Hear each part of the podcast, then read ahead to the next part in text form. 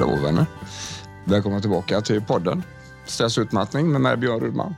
Idag är det lite sån eh, sjukstuga här faktiskt. Eh, blev eh, förkyld, eller inte förkyld vet jag inte. Jag, blev, eh, jag fick feber och skit häromdagen.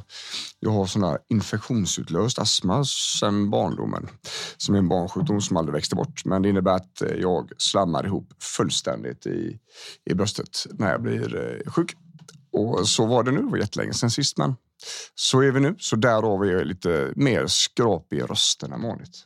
Idag ska vi prata om eh, det här med att vara lat och att man tror att man är lat när man vilar och, och eh, att man tror att man är lat när man är utmattad.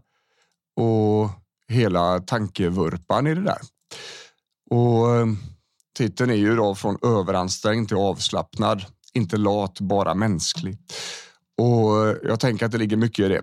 Eh, och jag ska försöka hjälpa er att bryta ner det här. Liksom varför, varför är det inte fråga om lathet och utmattning? Liksom? Eh, de två orden bor nämligen inte ihop överhuvudtaget.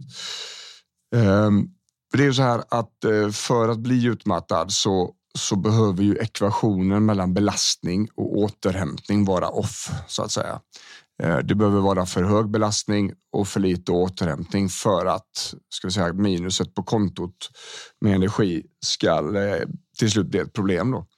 Och eh, det innebär ju i sak att det är inte fråga om lathet där, utan man presterar och, och levererar för mycket och man är för lite lat, man är för lite vilande, man är, man är för lite återhämtande. Och i många fall så är det ju så att, att eh, prestationen och, och drivkrafterna så är mycket starkare och mycket mera värda än det är att koppla av, återhämta och vila sig som, som individ.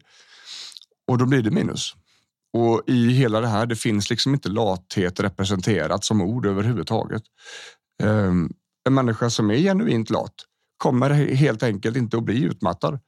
Um, och, och där man gör kanske minsta möjliga hela tiden och, och liksom man är med sådär skiter i det. Sådär.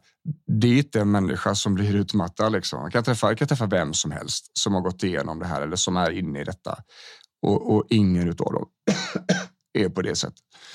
Och det, det där är, det där är en tankevurpa och den kommer ofta ifrån att det känns som att man är lat när man inte kan prestera som man brukar göra. Eh, när man är tvungen att vila, när man är tvungen att vara still liksom, för huvudets skull, för att huvudet ska få vila sig, då är, då, då, då är det ofta så att man går på lathetsspåret eftersom det inte syns något dåligt och eftersom det inte kan ses utifrån att man är utmattad riktigt så, så blir det gärna så. Hade man brutit benet eller, eller liknande, varit med om en bilolycka, haft blåmärken eller sår och sånt som man, där man kunde se att någonting var fel. Och där man kunde se att den här människan ska ju faktiskt inte vara på jobbet, den här människan ska ju faktiskt vila. Så hade det varit väldigt mycket enklare. Ehm, jag har jättemånga patienter under coronapandemin som tyckte att det var första gången på typ för evigt som det gick att vila. Varför? Jo, för att när man hade corona covid då, då var det uttalat att har du detta så måste du vila. Du ska vara hemma, punkt. Och då, då var ju liksom alla de här för, förväntningarna, alla de här, eh, ska vi säga, uppfattade eh, värderingarna kring sjukdomen, utmattning, då var ju det borta liksom, utan då, då var det ju någonting påtagligt, någonting som alla kände till, någonting som alla kunde relatera till och förstå. Eh, och det var liksom inga problem att vara hemma flera veckor där. Va? Eh, men utmattning och stressrelaterade besvär, det, det ser man inte på det sättet. Utan eh, där, eh, där är det liksom andra värderingar, andra ska vi säga, principer bakom, verkar det som. Men i själva verket så är det ingen skillnad. Det är ju ingen skillnad på, på att eh, vara överkörd och helt slut i huvudet på insidan och att ha liksom en skada i kroppen eller en sjukdom. Eh, sådär va. Ehm, men, men av några, några orsaker, någon orsak så, så tänker vi annorlunda med det här då. Och det är en av utmaningarna faktiskt och en av lösningarna skulle jag säga. Att börja titta på värdet av att faktiskt vara utmattad, att ja, du har kört för hårt för länge och eh, då har det hänt saker på insidan eh, med, med det mentala, med psyket, med sinnet, med själen. Eh, och därför så kan jag inte just nu hantera sinnesintryck. Jag har svårt att hantera krav. Jag har svårt att hantera tidspress. Jag har svårt att hantera liksom det kognitiva med koncentration, tågordning, eh, ut, psykisk uthållighet, humör och sånt. Liksom.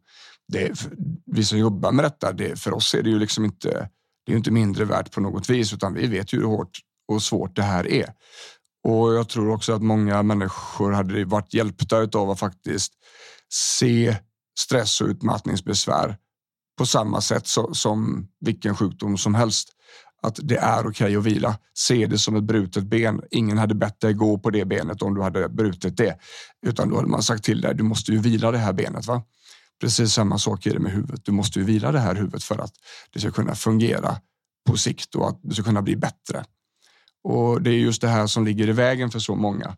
Eh, just när man har upplevelsen av att man är lat, då, då vill man ju gärna agera på det och lat vill man ju inte vara, vilket innebär att då gör jag saker för att inte vara lat. Och vad är det? Jo, det är att göra grejer. Va? Det är att hitta på saker. Det är att hålla aktivitet i kroppen och i huvudet.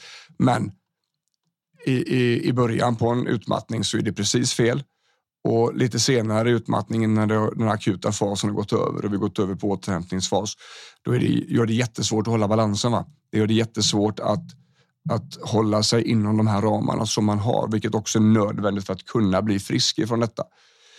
Ekvationen mellan belastning och återhämtning, det är ju det som skapar problematiken, men det är också det som botar problematiken.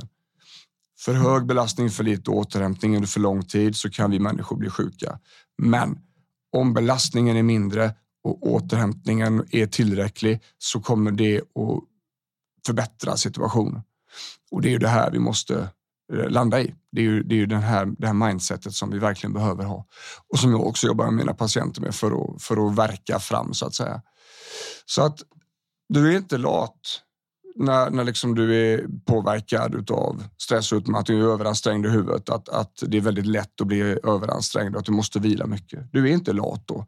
Du, du är mänsklig. Liksom. Du har varit för lite lat tidigare och av den orsaken så, så hade det varit väldigt hjälpsamt om, om du smakar lite på de här termerna och de här värderingarna kring, kring hela besväret det var bara det jag tänkte säga idag. Eh, jag kan varmt rekommendera www.stressrehabonline.se.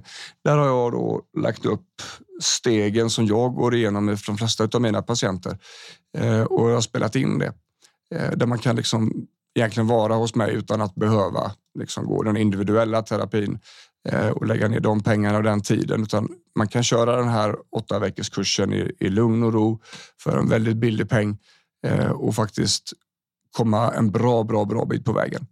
Eh, jag skulle säga att för många så, så lär det räcka hela vägen. Så den kan jag varmt rekommendera. www.stressrehabonline.se. Det var bara det jag tänkte idag.